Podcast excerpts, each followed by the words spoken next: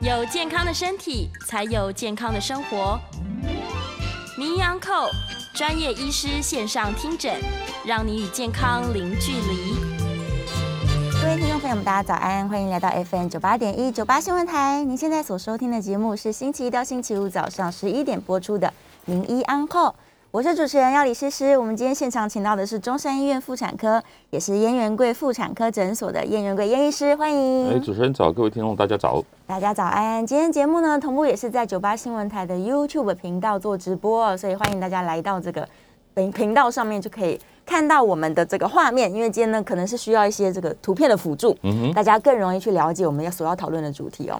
好，今天要来聊的这个主题叫做下腹痛，我们要小心是骨盆腔的发炎问题。其实还蛮多人容易下腹痛的，但是对啊，这个大概是普嗯遍大部分很容易去碰到的症状了，但是这个对只要症状，是是是，但你要找原因。找不到原因的话，就可能要先去厘清到底是哪边发生问题。对对对对对对所以我们今天说的这个骨盆腔发炎啊，它并不只是说肚脐以下的疼痛，而是指的专门是妇产科这个部位嘛？如果我们讲骨盆腔，因为我们就主要我们还是讲女性的对，骨盆腔疼痛嘛。是骨盆腔，如果今天讲说骨盆腔发炎的话，嗯那只是下腹痛的其中一种原因。对，那一般来讲，我们讲女生好了，嗯，然后通常你下腹痛，我们通通常是指肚脐以下肚的，哦脐以下好、对，然然后，如果说你自己有特别的症状，比如拉肚子、腹泻，有时候你大概就会自己判断说，你可能要找肠胃科医生，嗯哦，对，对，或是你小便疼痛、灼热，是哦，小便会痛这些症状，那你也可能会知道会找泌尿科医泌尿生。科，但有些人就是觉得他就是疼痛，对，他无法自己判断的时候，这时候大部分都会先找妇产科医生。哦，是不过，是是，针对于下腹痛哦，通常我们大概、呃病人到门诊的时候，第一个嗯我们一定要先排除对她是不是有怀孕的可能啊？对，你是嗯不要以为说啊，我在讲啊，肠胃科啊，子宫卵巢输卵管发炎，其实第一个要排除的是怀孕，因为有时候哦你怀孕了不晓得，是然后甚至万一你是流产，比嗯如合并什么阴道出血，有时候子宫收缩会疼痛嘛。哦，对对那最糟对的，有时候我们是怕那个子宫外孕，哦，子宫哦，外甚至孕，外孕破掉，那也可是能会诱发你的疼痛。哦，那所以第一个基本上不过有时候，嗯，我们大部分会先建议病人说，只要你有性行为，是，基本上我们还是会验个孕，确定不是怀孕，哦嗯甚至有一些嗯人说、哦月经刚来了，对那事实上我们也不要被这种状况给疑惑，因对为有些人万一你怀孕，是，她在流产的时候，嗯，她有时候会把那个出血当做月经，哦，我它基其本实上不是验孕是啊第一个基本，一定要基本要先做的，甚至有时候是有些年轻的女孩是，是妈妈陪同过来的时候，嗯有时候你在当下去问的时候，其实也要稍微谨慎一点点，啊，对，对甚至要对把家稍微支开，对趁机询问。是会比较保险，因为我们也碰过那种，呃，年轻的医生可能不不晓比较不晓得去处理这种状态的时候，对，就直接问嘛，在妈妈的面前问，糟糕了，那怎么可能问得出来？母女战争对对，这时候是问不 出来的，甚至他对可能就是有他会隐瞒，是然后有时候会导致后面医生的诊断的方向会错误哦哦，所以第一个对先把怀孕排除，是第二个如果是骨盆腔，嗯，最常见的疼痛，比如我们这个表里头，我们这样讲好了，嗯，这是子宫，对这是卵巢，嗯这是输卵管。常见的大部分就是细菌感染，对细菌感染是从阴道嗯嗯进到阴道、子宫颈，再到子宫。对如果是子宫、卵巢、输卵管所造成的细菌感染，是这个我们泛称叫骨盆腔发炎。哦那通常是在于有性行为的女生。是那医生的判断通常都是第一个要先做内诊，嗯嗯嗯去看看说哎你阴道的分泌物是不是比较多，对有发炎感染现象，甚至要做内诊嘛，嗯去碰触说子宫、卵巢有没有碰到会痛的地方。哦，它当直你接发炎触的时候诊碰到就会痛，那基本是上呢就是骨盆腔炎的第一个诊断的一个步骤。对那接着可能要做一个超音波，嗯哦嗯去排除，比如说子宫长东西，嗯或是卵巢长东西。是有时候它太大也可能会造成疼痛，对甚至有时候卵巢会有一些囊肿，哦对对对有一些生理性囊肿它有时候会破掉，嗯比如说我们讲黄体囊肿，是有些这种破掉是什么？跑步运动性行为因为外力的撞击，它破掉了。了哦哦是那也有一些囊肿它比较特别，它不会破，嗯嗯但是它会旋转。旋转比如有时候听到我们讲什么畸胎瘤或是什么对皮样囊肿，对它虽然长得大的时候，嗯有时候它会旋转，因为卵巢啊跟子宫之间只有一个韧带，是就好像你一个橡皮筋吊着一个水球，嗯嗯那个嗯水球有时候会旋转嘛。哦因为一旋转的时候，它的血液循环就变得很少，它就被拉扯了，就可能对就会造成一些缺血的坏死，是这个也会诱发急性疼痛。哇，所以基本上就是要先排除这些急性的状态。对，那有更严重的，甚至有时候发炎到很严重，嗯嗯，比如卵巢对，或者是输卵管细菌感染太严重，有时候会蓄脓，哇，这就是急症了，就是卵巢输卵管化脓。如果说你没有及早的诊断治疗，有时候它会变成败血症，那就是非常非常严重它。就就变成全身性的感染了，对对对对，但如果说你子宫卵巢输卵管或是骨盆腔发炎，嗯基本上还找不到一开始你可能怀孕的疼痛，是必要的时候你也要去照会什么肠胃科医生，哦，对，或是什么泌尿科的医生嗯嗯，等等来做一些协助的判断。去把它理清了，到底你的疼痛是来自哪边？对对对对啊，对因为实是的在是这个肚脐以下有非常多的复杂的器官，嗯哼哼。对，那也有可能是腹膜的发炎，对不对？呃，比较严重的腹膜，我们讲腹膜炎，它只是一个后续的终端结果而已。嗯是那有些，譬如说你盲肠发炎对破掉了，哦，甚至导致我们想要腹膜整个发炎。是那有时候也会啊，比如说卵巢的囊肿，嗯它发炎蓄脓，是就有时候，呃，有一些病人比较严重的时候，比如说我们讲右边的卵巢对或输卵管，它可能蓄脓，是然后盲肠又在右手边，啊，对，所以这两个器官基本上就像邻居一样，嗯，哦，就像那个地方失火了，你有时候你不太清楚到底是盲肠开始失火 对还是。卵巢开始失火，所以有些人比如说盲肠炎开刀开进去了，是啊哎，结果发现是妇产科卵巢哇化脓，也有因为妇产科觉得说它可能是盲肠，不，我们呃妇产科的开进去，哎，对发现原来是盲肠，哇，所以有时候在手术的时候，有时候是必要的时候还要照会外科医生，哦来处理哦，真的腹腔实在是太复杂，而且因为很精巧，他们都就就在旁边而已，那呃就在邻居而已，对小小，的这样子是的，是，所以呃，通常如果我们患者要自行判断的话，他就是以疼痛来判断嘛。那嗯像刚刚医生说的，他急性的时候通常会剧痛，对。对，非常痛。但他如果不是剧痛呢？他如果是小小的痛，然后可能持续比较长一如果段啊时是间，急性的剧痛哈，是通常我们大概。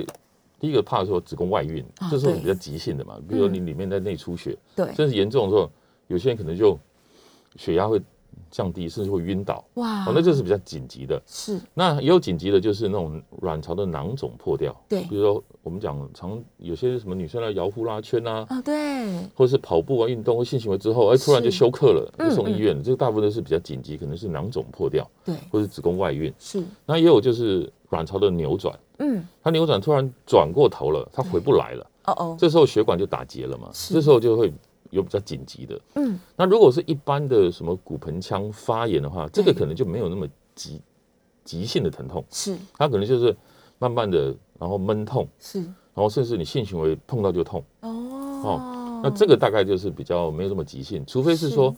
你你之前的慢性疼痛你从来没有去就医嘛，对然后也许它就是一个骨盆腔发炎，是，严重到你的卵巢输卵管嗯都蓄脓了。对，那有时候蓄脓它也会破掉，这时候也会变成一个急症。急症，对对，它去蓄脓破掉的时候也会比较疼痛，对疼痛会加剧，对对，平时的话表现可能就是用闷痛闷痛的方式表现，然后说有时候你阴道的分泌物嗯会比较多，或者是是味道比较不好的状态哦。所以它也可以从阴道分泌物去判断说这到底是正常的分泌物还是有点异常、有点怪怪一的。般如果说阴道分泌哦，如果说你是红红绿绿的，或对是呈现那种泡沫状的，是或是闻起来有时候会有一些类似腥臭味，腥臭味这个基本上都是感染的状态哦的发炎。嗯哦，那这个部分通常就要积极一点，是找泌呃妇产科医生检查或者对治疗，否则有时候你就放任它不管，嗯因为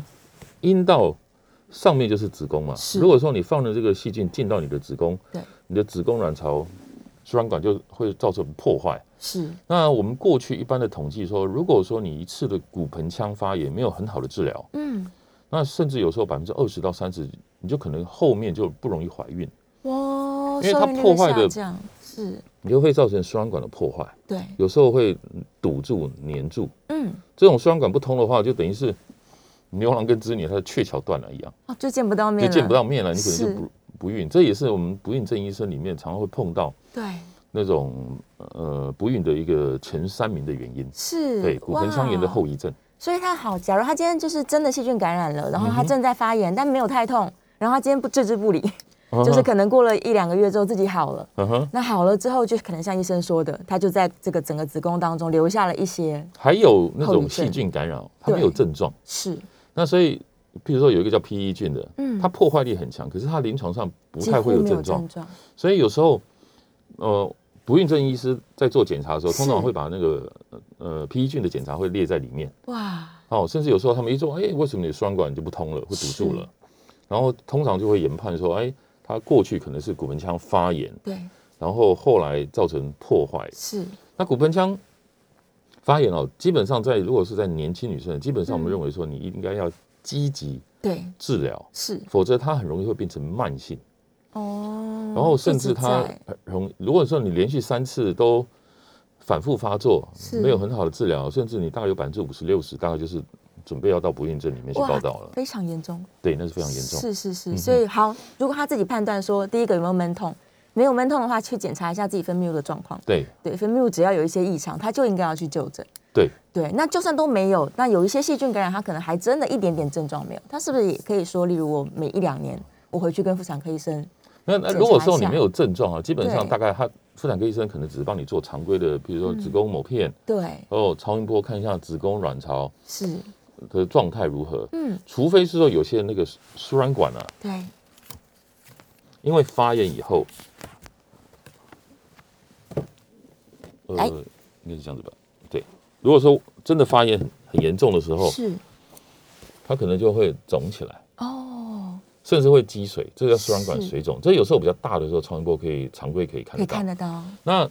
通常输卵管的问题，超音波除非说它很大才看得到，否则正常的输卵管细细的它根本看不对到。，嗯，那或是说有些人要怀孕，对，怎么怀不上？那输卵管摄影也会列入其中的检查，看看输卵管通不通嘛。哦，是对是。所以最近其实有人在开始推广了，他说只要你有发生过性行为啦，嗯哼，其实应该是定期都要帮自己做一些筛检。对对对对，嗯，就不论不论是像这样子的这个骨盆腔发炎的问题，或者是现在好像艾滋病有一些快筛，嗯哼，对，然后甚至是你的子宫卵巢的健康，然后可能抹片检查，这些都是应该要做的。嗯我们刚才讲的是说比较容易找到原因的哈对，的疼痛。那如果我们讲，我们今天大概还是 focus 在妇产科，不是是只列在所谓骨盆腔发炎那个细菌感染。对，其实慢性疼痛里头哈，嗯，还有一些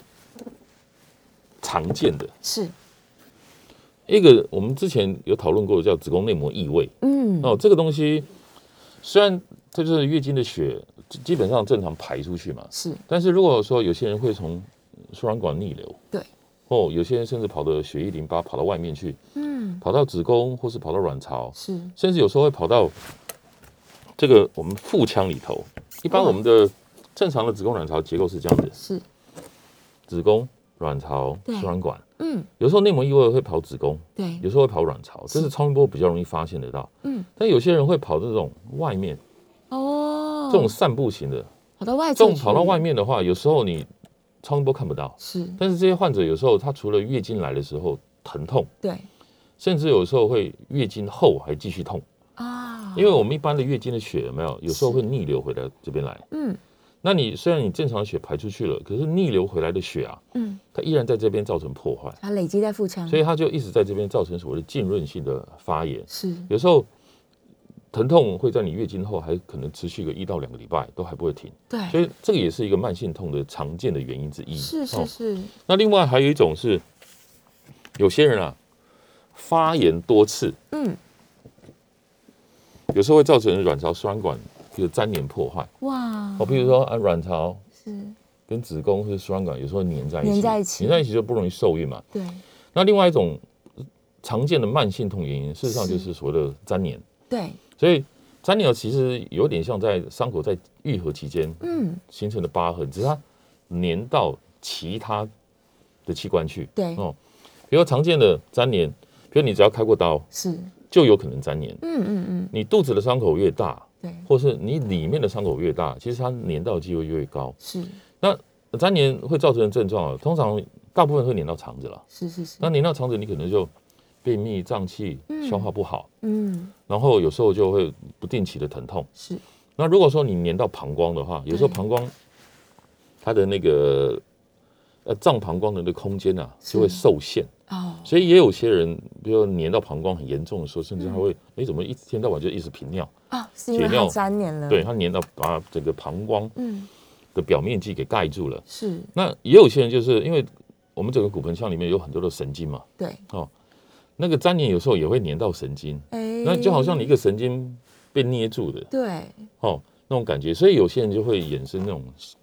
不定期的下腹痛。是，然后这种状态哦，通常都是说你必须要把我们刚才以上的那些状况对，都一一一一排除掉。一个一个排除，对，排除掉以后，有些人比如说我们还要回顾他过去说，哎，你是不是常常骨盆腔发炎？对，你是过去是不是有做过手术？是，如果有的话，那我们就会找不到原因的时候，最后我们就会怀疑是这种状态。哦，是，那粘连要怎么处理呢？粘连是说，呃，有些人是症状治疗，比如说你粘到肠子，你可能消化不好，对那我们可能就是保守一点，让你吃消消胀气的药啦是、益生菌啦，啊或是说嗯软便药啦，对减轻你的肠子的负担，这样也可以。嗯，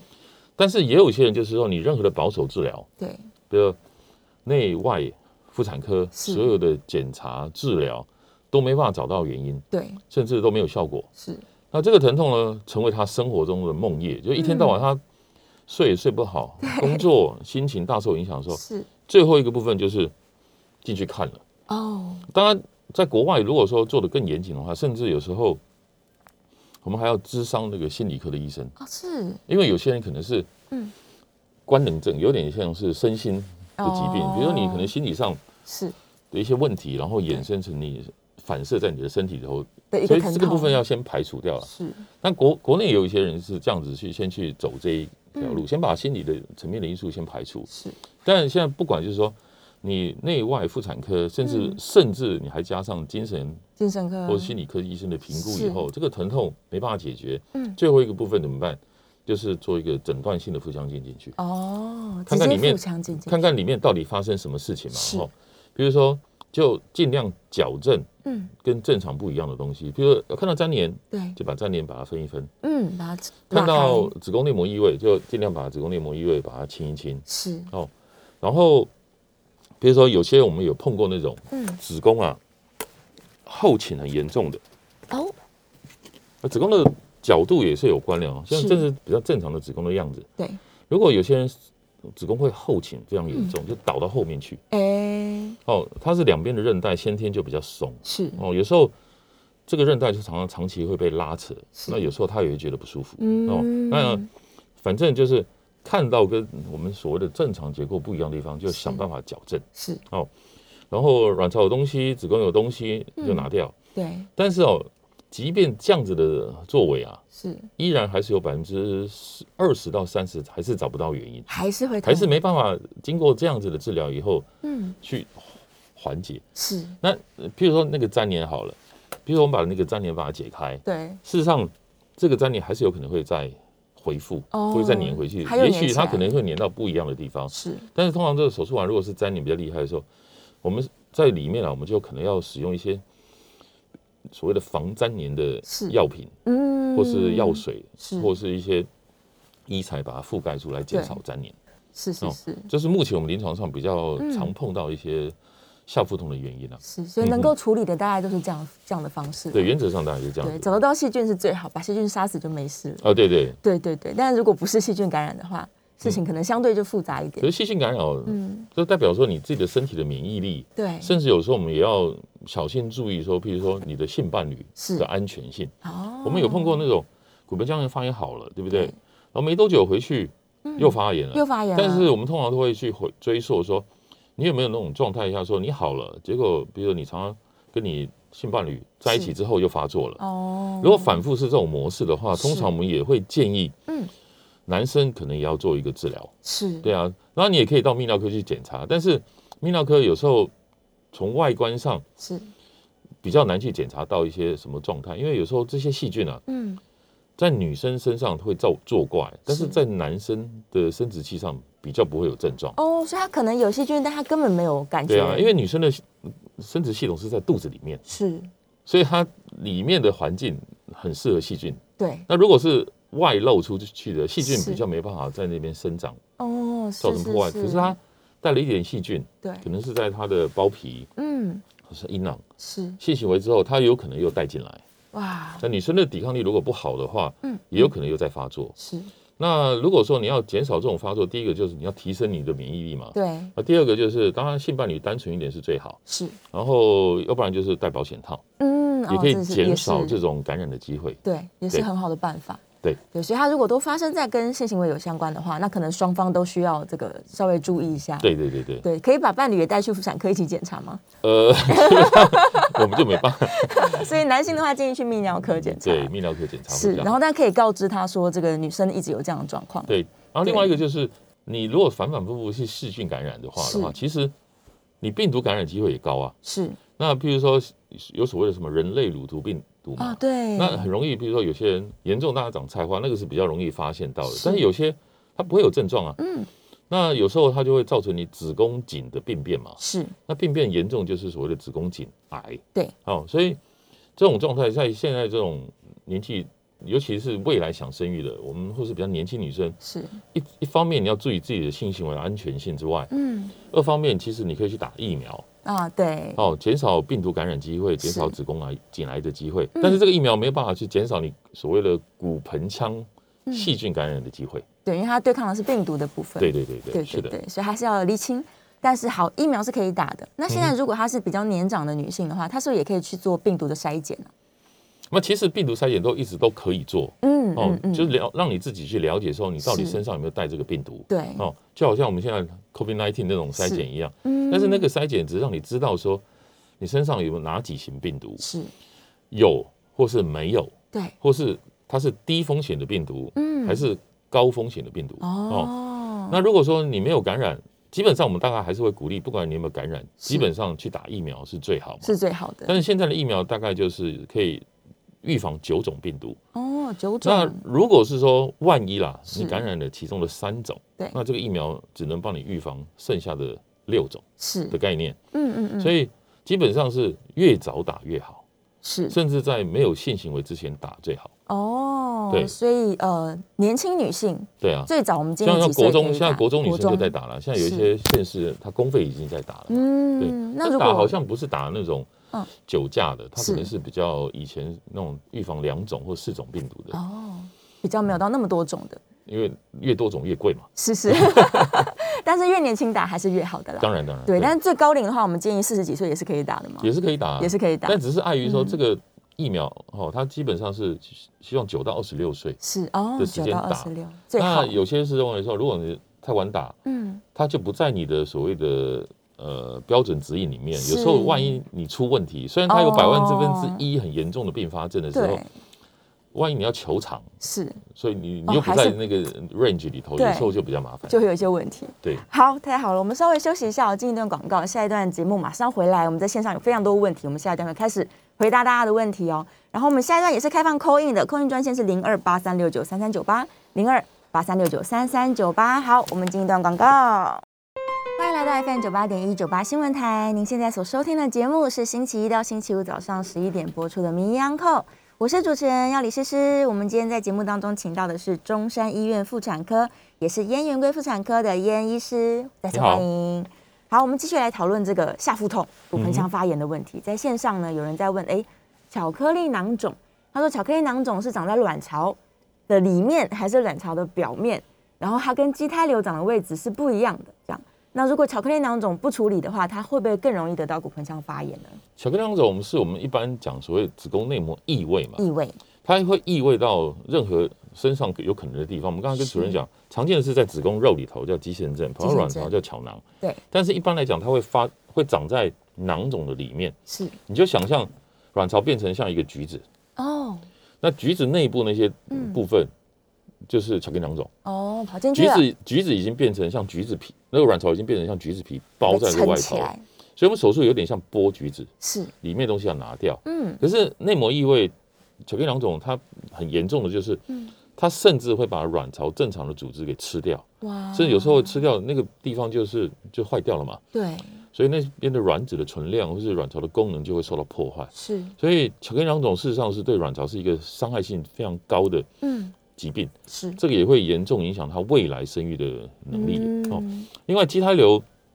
它又不一样了。嗯畸胎瘤是卵巢的生殖细胞衍生出来的肿瘤，是百分之三是良性的，呃，不恶性的。对哦，但是它的特色也是长在卵巢里头，是然后它也一层囊把它包住，嗯，但是外头也是一样，卵巢变成像橘子皮一样包在外面。是但是整体来讲，这个囊肿它比较不会去吃掉卵巢正常的结构，嗯哦那卵巢只是被它撑得很大，薄薄的。是那可是它的风险就是三 percent 是恶性的，对有时候它会扭转。扭转如果说万一说你长到什么五到八公嗯分，实际上它有时候会扭转。是这种风险就是万一你处理的太慢的时候，你的卵巢可能就报销了。哇哦当然它也有更可能更大了，是更大有时候它就转不动，对你会觉得肚子鼓鼓大大的。哦，但它对其实是那个囊肿，对，对，那是你个说畸胎瘤巧克力囊肿会不会增加骨盆腔发炎机会？基本上是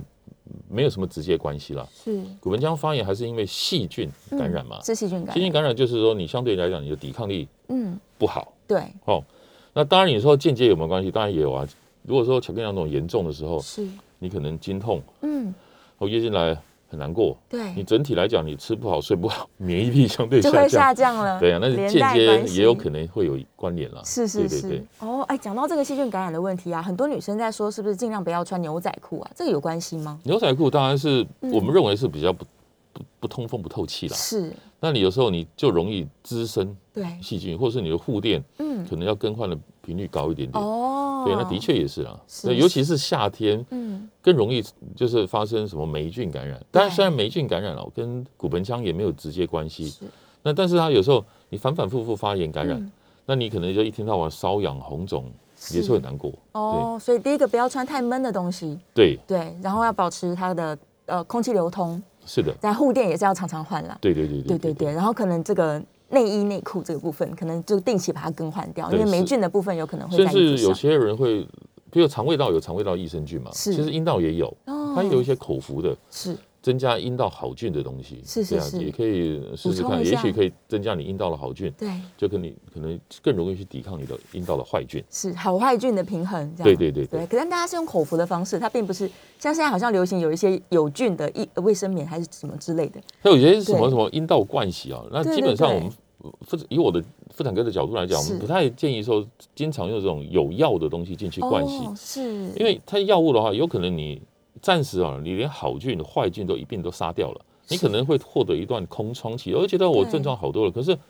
后来很快的它又回来，是有时候它反而会破坏你阴道的好菌的量。哇，嗯所以不要自己乱洗，对对对对对对，当然有时候对那种比较温和型的，或者有一些弱酸的，是，不要带药的，嗯，那我们基本上还是可以接受了，因为阴道是弱酸性嘛。嗯对如果你营造一个弱酸性的环境来讲，对你的好菌来讲是比较有利的。是比较友善，对哦，所以它有一些可能私密处专用的清洁剂，也许可以用，对。但是灌洗就不见得了，对，有时候你尤其他强调什么有药物里面对去杀菌的那杀就不菌太的合适了。就不太好。对好，希望有回答到燕良的问题哦。燕良祝大家新年快乐，我们祝燕良新年快乐。 他真的是我们非常非常优秀的这个听众朋友。嗯哼。好，下面有一个子祥，他问说啊，子宫脱垂是不是是个遗传性的体质？嗯那年轻的时候做一些凯格尔运动有有预防的效果吗你？说呃，子宫脱垂哦，嗯比较有直接的关系，譬如说你是生产自然生产多次，是小朋友宝宝比较大比较对重，或是你自己常常工作是腹部会用力劳务型的对，久站久坐或提重的东西的人，那或是更年期之后，嗯，然后因为骨盆腔因为年纪啦荷尔蒙对少，它会松嘛，是那或者是有些人因为慢性疾病，咳嗽咳嗽咳嗽，嗯然后你有时候会造成负压增加嘛，哦，对，但是跟体质也会有关系啦。嗯，那体质基本上还是来自于你的父母亲嘛，是，所以遗传只是其中一种比较次要的因素。嗯我自己个人有碰过那种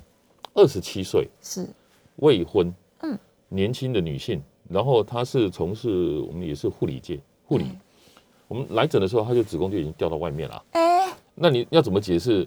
一个就是他的工作，是，但是就算二十七岁工作，基本上也不会掉那么严重嘛。对，这个我们大家只能归咎是他先天的体质。嗯所造成的。是嗯是是，所以他做这些运动不见得可以可预以防。呃可以减缓了。是其实就就像就像核心一样啊，你嗯是做的就是骨盆底肌力训练嘛，对，那个就是支撑是，你的子宫嗯，哦，还有你的前面的阴道是跟后面的阴道，就是膀胱跟直肠嗯对，它事实上是有利的。 OK，对啊还是有你可以帮助。就让你可以减少你老化，是就让是你的是肌肉力气更好。哦，所以女性不只要做核心的训练，这个凯格尔训练嗯其实对对对女也是很性重要非常非常对好。对，可以上网去搜寻很多影片在教大家。嗯哼，对，巧克力囊肿是否会造成卵巢扭转？哦，有，刚刚医生有提到这这巧克力点。囊肿哦，我自己个人只有碰过一个病人，是他扭转，哦，因为巧克力囊肿它基本上是内膜异位对所造成的嘛。但内膜异位它很容易会造成周围组织的粘连，所以我们是大部分比如巧克力囊肿进去开刀的时候，其实这个囊肿都已经跟外面嗯，肠子粘在粘住了。是这种粘住的东西啊，它很不容易会扭转，哦哦，反而但是有支撑。就会粘住就固定在那个地方了、啊对但是很少发生扭转，它反而嗯比较容易发生急性的是破掉、破裂破裂。是那扭转我自己曾经有碰过一个，嗯但是它并不是说是因为扭转以后疼痛，是它是因为它太大了，我嗯们进去才发现，哎，它转了。哦，所以它基本上最常造成扭转的，反而是那个我们刚刚讲的畸胎瘤，是畸胎瘤就叫皮样囊肿嗯。它里面的成分蛮特别的，是有头发、油脂、牙齿，的成分会在里面，哎是所以我们俗称它叫畸胎瘤，哦，因为它其实是生殖的细胞，对生殖细胞对，出所来以就会的。发展成一些其他的器官这样子。对，是是是。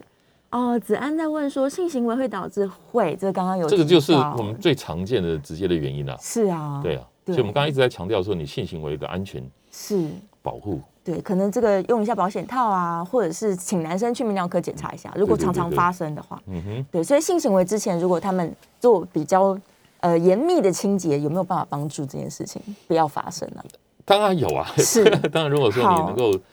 做一个清洁的话，当然会更好。是对是是，所以双方都要重视这个卫生安全啊。对性行为的安全，对啊，性行为的安全，这的确是相当重要。再来就是伴侣的复杂度，嗯，对，嗯单一性伴侣可能也会比较容易找到到底是谁造成你发炎的。你的单一性伴侣，但是你对的性伴侣不见得是单一性伴侣啊，哦，这是个很 很好所哦的以问有题。时候这个东西就很是很多女生就会在门口，我的性伴侣就一就位他啊，一就个单一啊，但是我对后面医生我们也不太敢接话，哇，是有时候会酿成，有时候甚至男朋友就在外面，对有时候你不当哇讲的，因为你没有没有办法去证实这些事情，我们是只能做提醒而已。 OK 对 OK，所以建议男生去泌尿科，让泌尿科医生去建议他，对，这样可能会比较好沟哦，通。对对对对，不然会造成妇产科医生的困扰，就是对我没办法我帮们你只能厘提清醒。。对是是是，OK，所以性行为其实是主要造成骨盆腔发炎的一个原因哦。对，大家还是要小心这件事。好，有没有什么运动是比较不建议女生从事的？因为我们刚刚提到，如果你这个负压增加啊，撞击比较多啊，嗯哼，可能就容易造成我们这些骨盆，你是你是对说如果是讲骨盆松弛脱垂这对一对个部分，对，其实重训哈，嗯当然。如果说你今天只是做单一的重训，你负是压会增加嘛？对那事实上，你对你的骨盆底的结构就是一个要往下。的力量嘛哦对，那你说重训有没有好处？对啊，你对于比如说你肌，现在有人怕肌少症，甚是至我们也鼓励，嗯，稍微长者你可以做适量的重训嘛。是但是我还是强调，女生的重训应该包括骨盆底的肌肉，骨盆底肌肉所以那个凯格尔运动哦嗯的确是好也应该的把你列入在你的重训的项目里头，哦，不要说反而说。你只是做单一的重训，你训练是到你的核心，训到你四肢、对肌肉、腹肌，哎，是可是你骨盆底的肌肉没训练到啊，对啊那，反而你的子宫就有可能因此往下掉。是是是，对，因为我之前一直听很多人说，这个最近慢跑非常流行，就很多很多人在嗯慢跑，但是也有一些传言是说，女性如果常常都在跑步的话，这个震动有可能对于子宫是比较不利的。那么基本上我们还是认为是应该是好处绝对大于它的坏处嘛。对，那如果说你有这份疑虑的话嗯对，嗯也许你就把你自己运动的时间拨一个时间是放在你的骨盆底的训练啊。哦，我想对女生来，讲，那个时间应该 OK 了，甚至有时候。我们也讲说，有些人在工作对，或看电视，对你就会坐在那边，嗯也也没有人知道你在做运动，是对啊，哦，对对对，对因为对你对正在训练它，对，你在对训练它的时候，没有什么感觉。对啊对啊，最近我们刚好这个在讨论超慢跑的事情，超慢哦跑它震动比较小嘛。对啊，对啊，所以其实超慢跑也比不错哦。走路稍微快一点，是是是，对，所以也许也可以用这个方式，嗯哼对，嗯它的对震动就比较少。但凯格尔运动是我们非常推对广反的而一是件重事要的情。是，好，来最后大概剩下不多的时间，我我在想讨论一下剖腹产的问题。哦，好。剖腹产是不是也会造成这个粘连的发生啊？其实任何手术其实都都会嗯对会不啦，对只是，是让你要进到腹腔里面，它都有可能会有一些伤口的形成嘛。对那你伤口之伤口之间愈合的过嗯程中，它有可能就粘到。哦但是一般来讲，在我们的嗯认知，剖腹生产它造嗯成粘连机会还是比较低了，因为它只有是单一一个伤口嘛。对对啊，对，而且是漂亮的，而且对甚至现在嗯有很多防粘连的东西是可以去 cover。嗯，对，另外还有一个就是所谓的腹膜外的剖腹产，是就是它没有进到腹腔，哦，对，就等于是诶，如果说这个图来说好了，是剖腹生产哈是在子宫的前下方这个地方对，开进去嘛，嗯嗯嗯，那一般就是从这边进到这边，所以这个腹膜这边会有破洞，对，这边有个破洞，是那这个叫一般常规的剖腹生产。对那腹膜外生剖腹生产就是它不进到这个空间，对从这个前面是膀胱，是从膀胱的后面把哦，这个腹膜拨到前面来，对，所以它就不进到里面，所以哦它声称是就是基本上没有进到腹腔里是面，是是，就不会造成腹腔的粘连。哦，对对对 o k 所以也是一种手术的术式啊，对是可以对对考虑的，对，是 OK，所以真的医疗越来越进步了，让大家这个可以这个处理所有的问题，嗯哼，对，嗯哼然后又不容易造成一些后遗症。是的，对，我们就是很害怕说这个腹腔手术之后可能会有一些这个粘连的问题啊呀、或者是后续疼痛的问题。好，这个我们稍微要进一段广告了。广告前呢，还是开放 call in 的哦，所以大家等一下在广告后可以欢迎 call in 进来，零二八三六九三三九八，零二八三六九三三九八。不只是这个腹部疼痛的问题啦，妇产科相关的问题也非常欢迎大家可以 call in 进来来询问我们的严医师哦。好，我们稍微休息一下，进一段广告，下一段节目很快回来。欢迎回到 FM 九八点一九八新闻台，您现在所收听的节目是星期一到星期五早上十一点播出的《名医央后》，我是主持人要李诗诗。我们今天现场请到的是中山医院妇产科，也是燕元贵妇产科诊所的燕医师，再次欢迎燕医师。来各位大听众大家好，好，我们今天在快乐的讨论这个下腹痛的问题，其实对女生来说真的相当困扰嗯了，然后很多人搞不清楚到底为什么，所以我们已经讨论了非常多、哦，什么是造成骨盆腔发炎的原因，然后怎么样去训练我们自己的这个腹腔更加的健康，这样，哎，本来想要先教学凯歌运动的，但是线上有一位李小哦姐扣音进来，对，我们来先来接电话好了，哎呀，来个耳机，来，李小姐请说，嗯，医生好，主持你好人好。嗯、我想要请问一下，如果有子宫肌瘤，然后如果在压力大的状况下，然后我曾经有一年都没有来生理期，然后呢，对，然后之后工作一结束，然后又又正常，对，然后又恢复正常，然后之后再衔接下一个工作，压力大，然后又没有来生理期，嗯哼，然后嗯、呃可是我的第一年工作是，呃呃，我有去看医生，医生跟我说压力大，然后那个也呃曾经有血崩的状况，然后后来就是又又给我吃药，然后然后都没有来生理期，然后后来结束工作，然后正常生理期，然后再接下来的工作就是呃因为压力大。然后有一点血崩，然后又在吃药，然后又没有生理期这样子，然后我觉得这样子的身体状况好像对那个嗯，这样算一种治疗子宫肌瘤的方式吗？这样对自己的子宫好吗？然后后来还有医医生建议我说，干脆就是去动手术。然后手术的话，子宫肌瘤听说现在有一些是属于微创还有无创的手术，那到底我们应该要怎么选择？嗯，呃，不是，现在我第一个想他应该换工作才对， 是太她的压力真的我是太大觉得你压力了太大了，然后对，衍生出后面月经失调嘛。是那一般我们的月经是子宫内膜脱落嘛？嗯对，脱落下来就有正常月经。是，但如果说你因为某些原因嗯让你的内膜没有规律脱落，是。那你也是另外一种高风险群，就是子宫内膜病变啊。因为内膜如果说不断嗯哦不断的增生，对增生到非常厚，那你可能突然脱落下来，那血嗯量就很大，对那也有衍衍生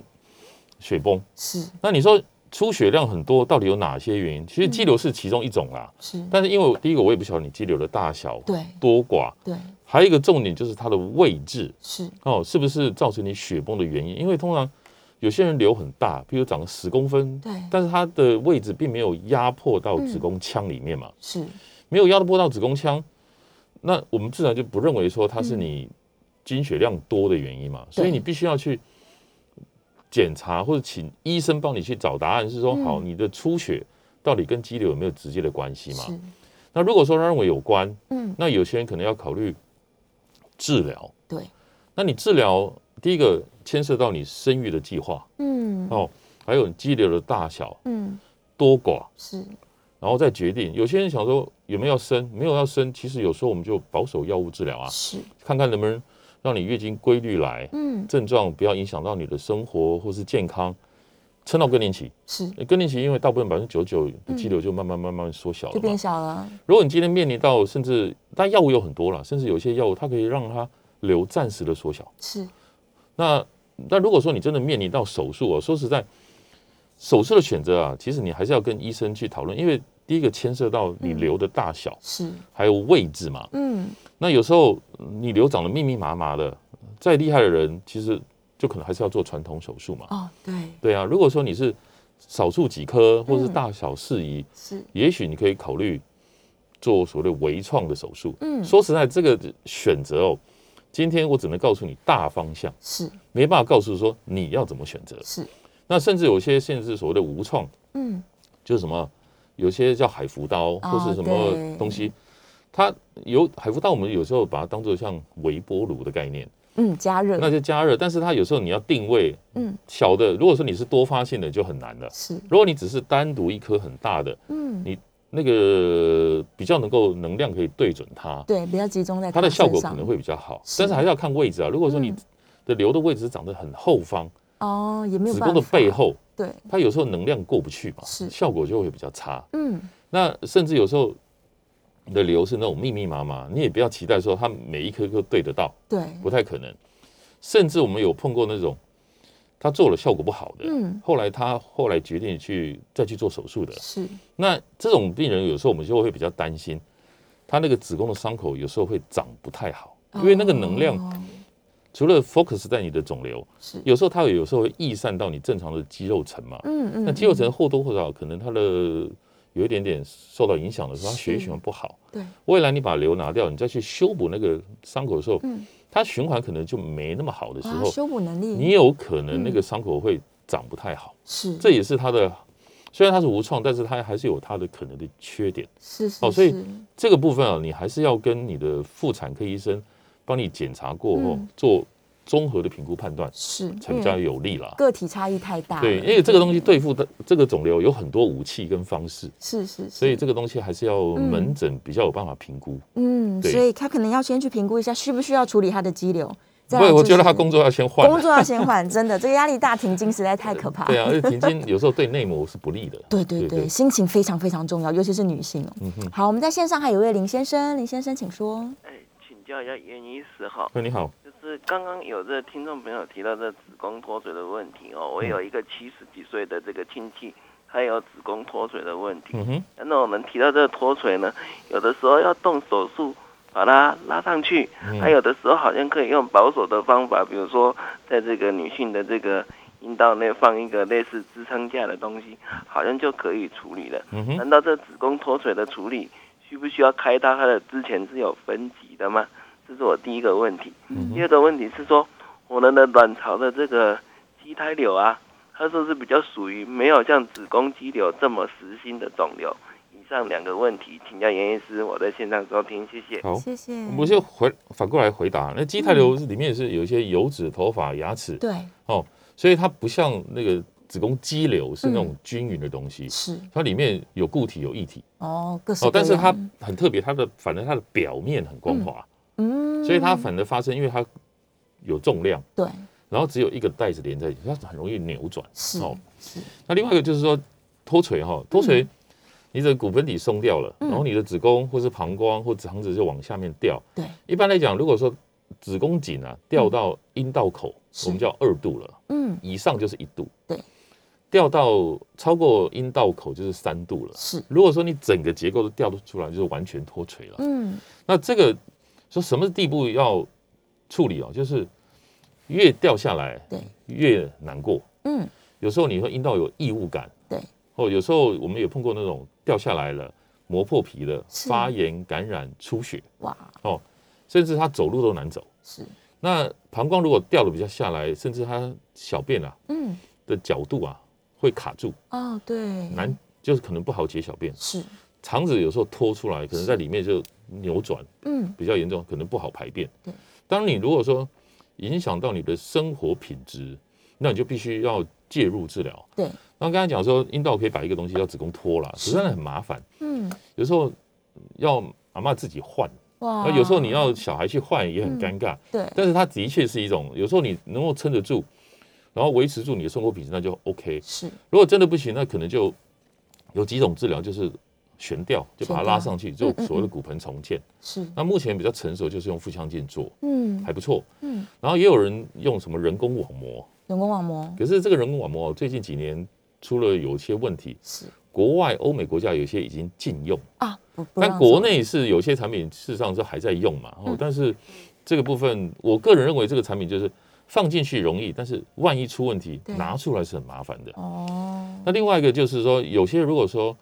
呃年长者，嗯他希望手术的范围可能更小一点，是风险低一点，